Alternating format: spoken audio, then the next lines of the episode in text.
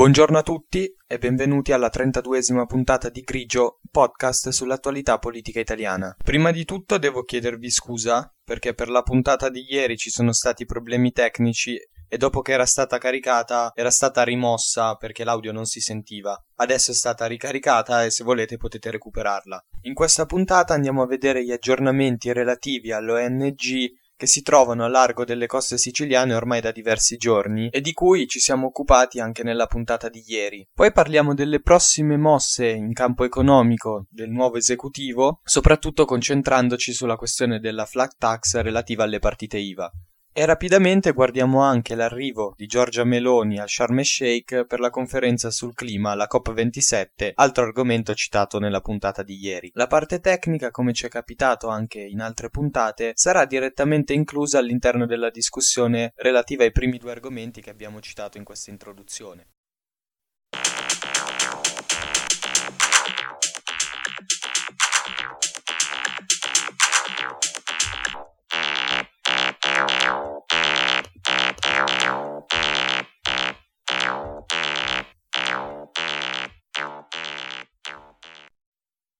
Prima di tutto va detto che anche la Joe Barrens, un'altra nave che abbiamo citato ieri tra quelle ONG presenti a largo delle coste siciliane, ha avuto la possibilità di entrare nel porto di Catania e anche per lei sta avvenendo uno sbarco di tipo selettivo, come è avvenuto esattamente per la Humanity One. Secondo il governo italiano, e su questo tema si sono espressi sia il presidente del Consiglio Giorgia Meloni che il ministro delle infrastrutture Matteo Salvini e anche il ministro dell'interno Matteo Piantedosi, questi migranti dovrebbero essere accolti dalle nazioni di cui battono bandiera queste navi ONG. Quindi i migranti presenti sulla Humanity One dovrebbero essere accolti dalla Germania, mentre quelli della Geo dovrebbero essere accolti dalla Norvegia, secondo appunto l'interpretazione del governo italiano.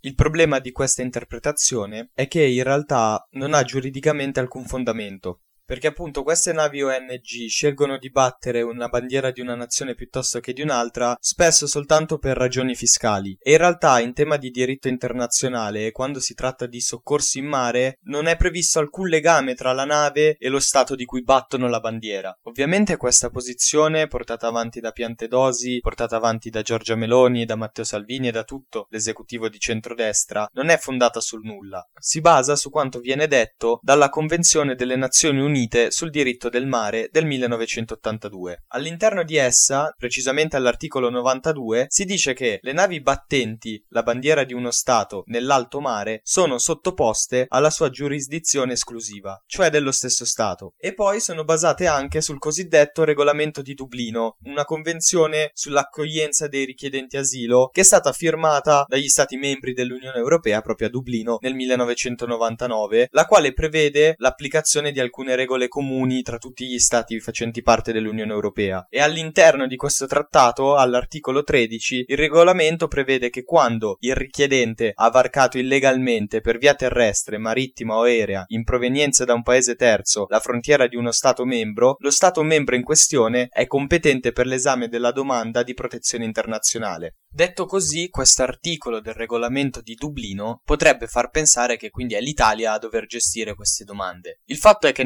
nell'interpretazione del governo le ONG sono da considerare isole dello Stato di cui battono la bandiera. Per questo, secondo sempre l'interpretazione che hanno dato Giorgia Meloni, Matteo Salvini e Matteo Piantedosi di questo regolamento di Dublino e soprattutto di questo specifico articolo, sono quindi Germania e Norvegia a dover gestire le domande di accoglienza e di richiesta di protezione. Quindi, prima di tutto, questa interpretazione data dall'esecutivo italiano sembra abbastanza lontana da quella che è poi la realtà giuridica ma soprattutto la Convenzione delle Nazioni Unite sul diritto del mare in realtà non tratta il tema del soccorso ai migranti in mare, che invece è regolato da altre norme. Una di queste l'abbiamo citata proprio ieri, ovvero la cosiddetta Convenzione di Amburgo del 1979, ma ne esistono altre sempre sul soccorso marittimo. E tutte queste prevedono che gli sbarchi debbano avvenire nel primo porto sicuro. E per porto sicuro si intende quello più vicino geograficamente, a dove è avvenuto il soccorso, ma anche quello quello in cui sono maggiormente garantiti i diritti umani, a prescindere sia dalla zona SAR, cioè di soccorso in mare, sia dalla bandiera battuta dalla nave soccorsa.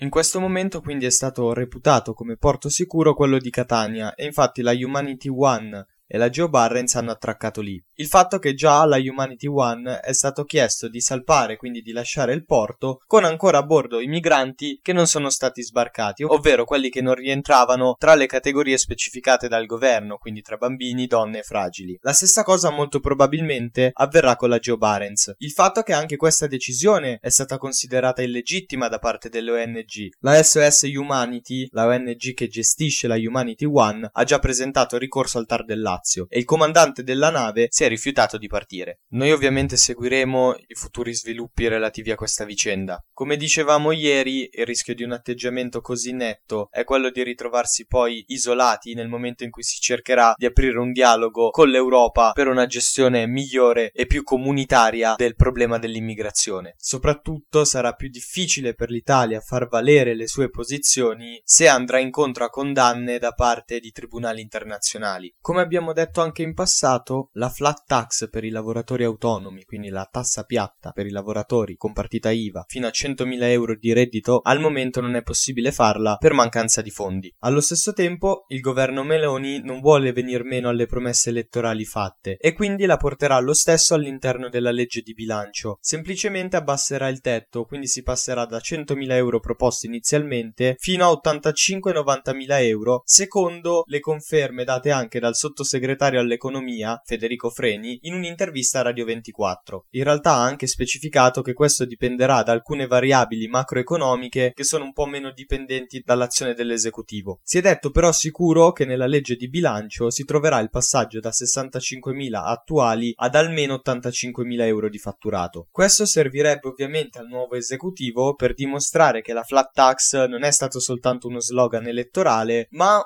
una parte di un programma strutturato che ovviamente si sviluppa lungo i cinque anni di legislatura. Se quindi verrà modificata in tal senso la flat tax, questo vorrà dire che gli autonomi saranno tassati al 15% per tutti i loro redditi fino ovviamente agli 85.000 oppure ai 90.000 a seconda di quello che poi l'esecutivo porterà effettivamente nella legge di bilancio. Per i dipendenti invece il governo vorrebbe varare la cosiddetta flat tax incrementale, ovvero una tassa piatta al 15% solo su quanto guadagnato in più rispetto all'anno precedente o rispetto comunque alla media di quanto guadagnato nei tre anni precedenti. Su quest'ultima però c'è ancora un dubbio da sciogliere, ovvero cosa succede all'IRPEF di chi supera il limite dei ricavi. Su questo tema c'è già stata una proposta della Lega, la quale avanzava l'idea di una tassazione con aliquota del 20% per chi sfora gli attuali 65.000 euro, ma rimane comunque al di sotto dei 100.000. Il fatto che anche in questa maniera i costi aumenterebbero notevolmente. E inoltre c'è il problema dell'evasione, perché, e qui cito quello che ha rilevato la relazione sull'evasione fiscale allegata alla NADEF,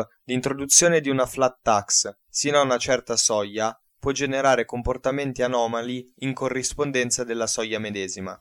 E prosegue dicendo che l'analisi statistica sembra confermare proprio che per il 2019 ci sia stata una sorta di autoselezione dei contribuenti, con ricavi e compensi al di sotto della soglia massima di 65.000 euro, soltanto al fine di beneficiare dell'agevolazione prevista appunto dal regime forfettario. E questa situazione può essere la conseguenza di due soli casi. O è dovuta a una riduzione dell'attività produttiva, oppure da una tendenza a sottodichiarare i ricavi pur di non superare la soglia di 65.000 euro. Ed è questo il rischio che ha voluto sottolineare la relazione sull'evasione fiscale allegata appunto alla NADEF che abbiamo appena citato. Se vi ricordate, ieri avevamo parlato di un possibile incontro a margine della conferenza sul clima che si sta tenendo a Sharm el Sheikh tra il presidente egiziano Al-Sisi e il presidente del Consiglio italiano Giorgia Meloni. Questo incontro è effettivamente avvenuto ieri ed è durato circa un'ora e la conferma che ciò è avvenuto è stata data da Bassam Samradi, che sarà il prossimo ambasciatore d'Egitto a Roma. Ovviamente, essendo un incontro a margine di una conferenza sul cambiamento climatico, si è parlato di approvvigionamento energetico, di fonti rinnovabili, di crisi climatica e di immigrazione. Ma Meloni ha sfruttato l'occasione per sollevare anche il tema del rispetto dei diritti umani e soprattutto ha sottolineato la forte attenzione dell'Italia sui casi di cui abbiamo parlato anche ieri, di Giulio Regeni e di Patrick Zacchi. In particolare l'incontro è andato in profondità sulla questione dello studente presidente Regeni e sulla cooperazione per raggiungere la verità e ottenere la giustizia necessaria da parte dell'Egitto e richiesta dall'Italia. Tutto questo è stato riportato all'ANSA dal portavoce ufficiale della presidenza egiziana Bassam Radi, che ha riportato anche quello che ha detto il presidente egiziano al-Sisi, che ha apprezzato l'estensione delle relazioni bilaterali tra i due paesi e la sua aspirazione che la visita della presidente del Consiglio Meloni in Egitto rappresenti un nuovo impulso per lo sviluppo di queste relazioni che secondo Al-Sisi si basano su profondi legami storici con dimensioni politiche, economiche, di sicurezza e culturali. Questo è stato il primo faccia a faccia tra il presidente del Consiglio italiano e il capo dello Stato egiziano dopo l'omicidio di Giulio Regeni, il ricercatore rapito, torturato e poi ucciso all'inizio del 2016 al Cairo. Quindi diciamo c'è stato un primo approccio per cercare di riuscire finalmente ad arrivare alla verità su questo caso e soprattutto sarà necessaria una reale collaborazione da parte dell'Egitto sia su questo che sul caso relativo a Patrick Zaki. Noi ovviamente seguiremo qualora ci dovessero essere novità relative a questi casi. Inoltre sicuramente, probabilmente nella puntata di fine settimana o a inizio della prossima, ci dedicheremo anche alla COP e vedremo cosa si è deciso e cosa si è discusso all'interno di questa conferenza dell'ONU dedicata al cambiamento climatico e alle politiche internazionali da attuare per contrastarlo. Io nel mentre vi ringrazio per essere stati con me e per avermi ascoltato, ci risentiamo domani per la 33esima puntata, sempre qui su Grigio Podcast.